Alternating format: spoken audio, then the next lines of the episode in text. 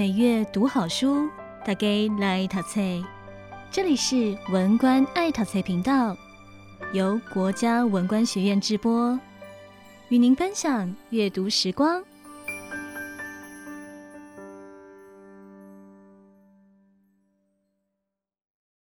朋友你好，欢迎来到国家文官学院每月一书，我是阅读人郑俊德。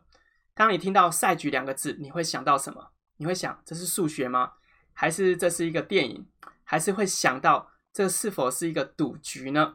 好，无论你想要什么，你都会觉得这好像跟我没有关系。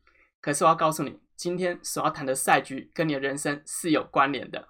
将为你分享这本书为《人生就是赛局：透视人性、预测行为的科学》。在书中有一个重点，他提到，当你越想赢，就越容易输，这是赛局理论道出的困境。也是我们现阶段人类冲突、背叛、彼此威胁、耗尽资源的原因。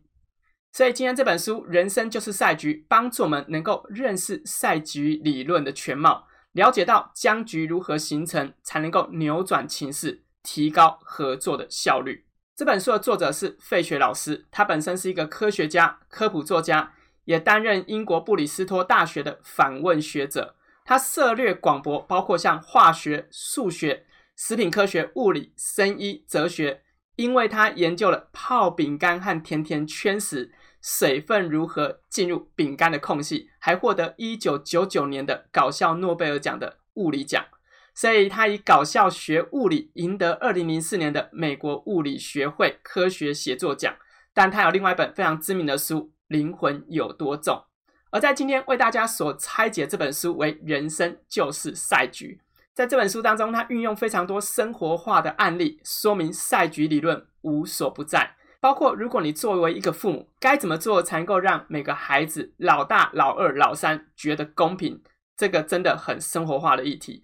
甚至夫妻永恒的难解，如何让家务分工达到奈许的均衡？这个家务分工，有的老公会认为，我已经在外面努力工作赚钱，家事就应该老婆来做。可老婆又觉得自己没有下班时间，老公下班就是要一起来分担家务，所以我们运用赛局理论的方法就能够有所破解。所以，一旦你知道如何运用策略，就能够让合作持续不断下去。尽管彼此之间没有什么太多信任关系，还是能够创建稳固的合作。所以它是有方法的。这方法当中，其中一招就是三方制衡，比双方对峙更容易化解冲突。就像买卖房屋有一个中介，在谈判关系当中有一个中间人，在人际关系当中有一个长辈介入，而这些都是遇到冲突时能够解决的智慧方法。所以，当你懂得赛局，你将更有效地化解冲突。所以，未来赛局即将改变，人生就是赛局。在书中有七大重点、七大困境，先与你分享。首先，第一个是囚徒困境。囚徒困境，简单来说，就是有两个囚犯。分别被关押，并且询问。在询问过程当中，他们各自要保护好自己的利益，也同时要思索对方是否会背叛他。所以各自有不同的条件理论。所以这是囚徒困境所遇到的赛局问题。而在七大困境当中的第二个公共财的悲剧，则是探讨：当你拥有这物品，并非是你专属，而是大家都能拥有时，那么该如何合理公平的分配这个物品的使用时间？就需要有智慧的。七大困境的第三个问题是搭便车议题。搭便车议题则是这个公共财由单一或者某一族群专属使用，而其他人不能运用时，就会产生心理的矛盾作用。所以，如何让这个公共资源能够产生公平的分配，也同时让需要人能够分配到比较多的时段或时间，就需要运用赛局理论来进行分析了。七大困境当中，第四个为胆小鬼赛局，又称为边缘运用。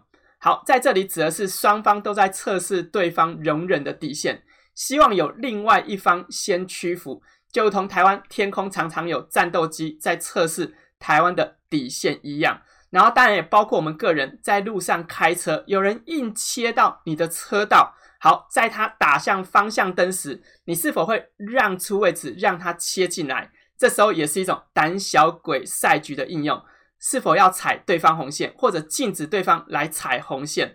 但这过程当中可能会有冲突发生，也可能会一不小心就发生擦撞，所以需要好好运用赛局的智慧来面对这个问题。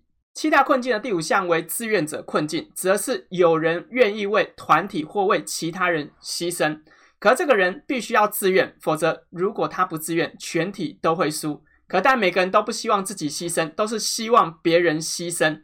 所以，因此事情可大可小，到底该如何透过投票或者公平的分配，指出谁要作为那个牺牲者？好，所以这个是一个非常不容易的抉择。在七大困境当中的第六个，又称为两性战争，家庭中最常见的，就同老公想要看球赛，老婆想要看电影。到底要听谁的话？谁的话作为优先呢？所以这时候也可以运用《人生就是赛局》这本书，好好来解构这个时间分配，也包括如何达到最好的陪伴关系。七大困境的第七个叫猎鹿问题，指的是团体当中，如果大家一起合作，就能够获得高报酬。可是只要有人不合作，脱队了，那么他依然会有报酬，可是报酬的成效会降低。所以合作看似美好，但是在职场或者在团队的行动当中，总有一些我们称为害群之马或老鼠屎的人出现。他们总是会脱队，总是不希望团队获得最大利益。这该如何让这个猎鹿问题找到最佳解呢？好，那这本书里面也有方法。所以他也提到说，我们个人可以扭转全局，运用十大诀窍，分别是守就赢，变就输。也包括带入新的参与者、第三者，甚至建立互惠关系，找到对方需要什么，限制你自己，透过时间限制、条件限制，让我们聚焦在真正重要事情上面。而第五个，要付出你的信任。赛局理论当中，要先懂得付出，才能够有很好的谈判效果。然后，当然第六个，要定出特殊的条件。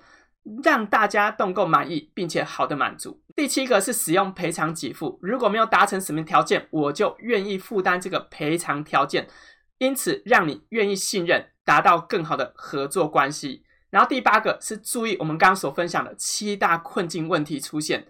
第九个让大家都觉得这个结果是公平合理的。那第十个团队化整为零，大家都愿意。摆上一份力、一份心，一起合作，而不是各自努力。所以这是个人扭转全局的十大要诀。所以这本书的核心重点就是：越想赢就越容易输。赛局理论道出了困境，人类冲突、背叛、彼此威胁、耗尽资源的原因。而在这本书《人生就是赛局》，透视人性、预测行为科学，都将告诉你答案。所以该如何与人合作？又该如何在这个冲突关系当中找到解方呢？好，我们都可以运用赛局理论来帮助大家，所以它不再是很遥远的知识，而是跟我们生活密切相关的。希望能够透过今天的这本书帮助到你，学习运用赛局，在你的工作、在你的生活、在你的各个关系面向，都能够达到更好的合作关系。本节目由国家文官学院制播。谢谢您的收听。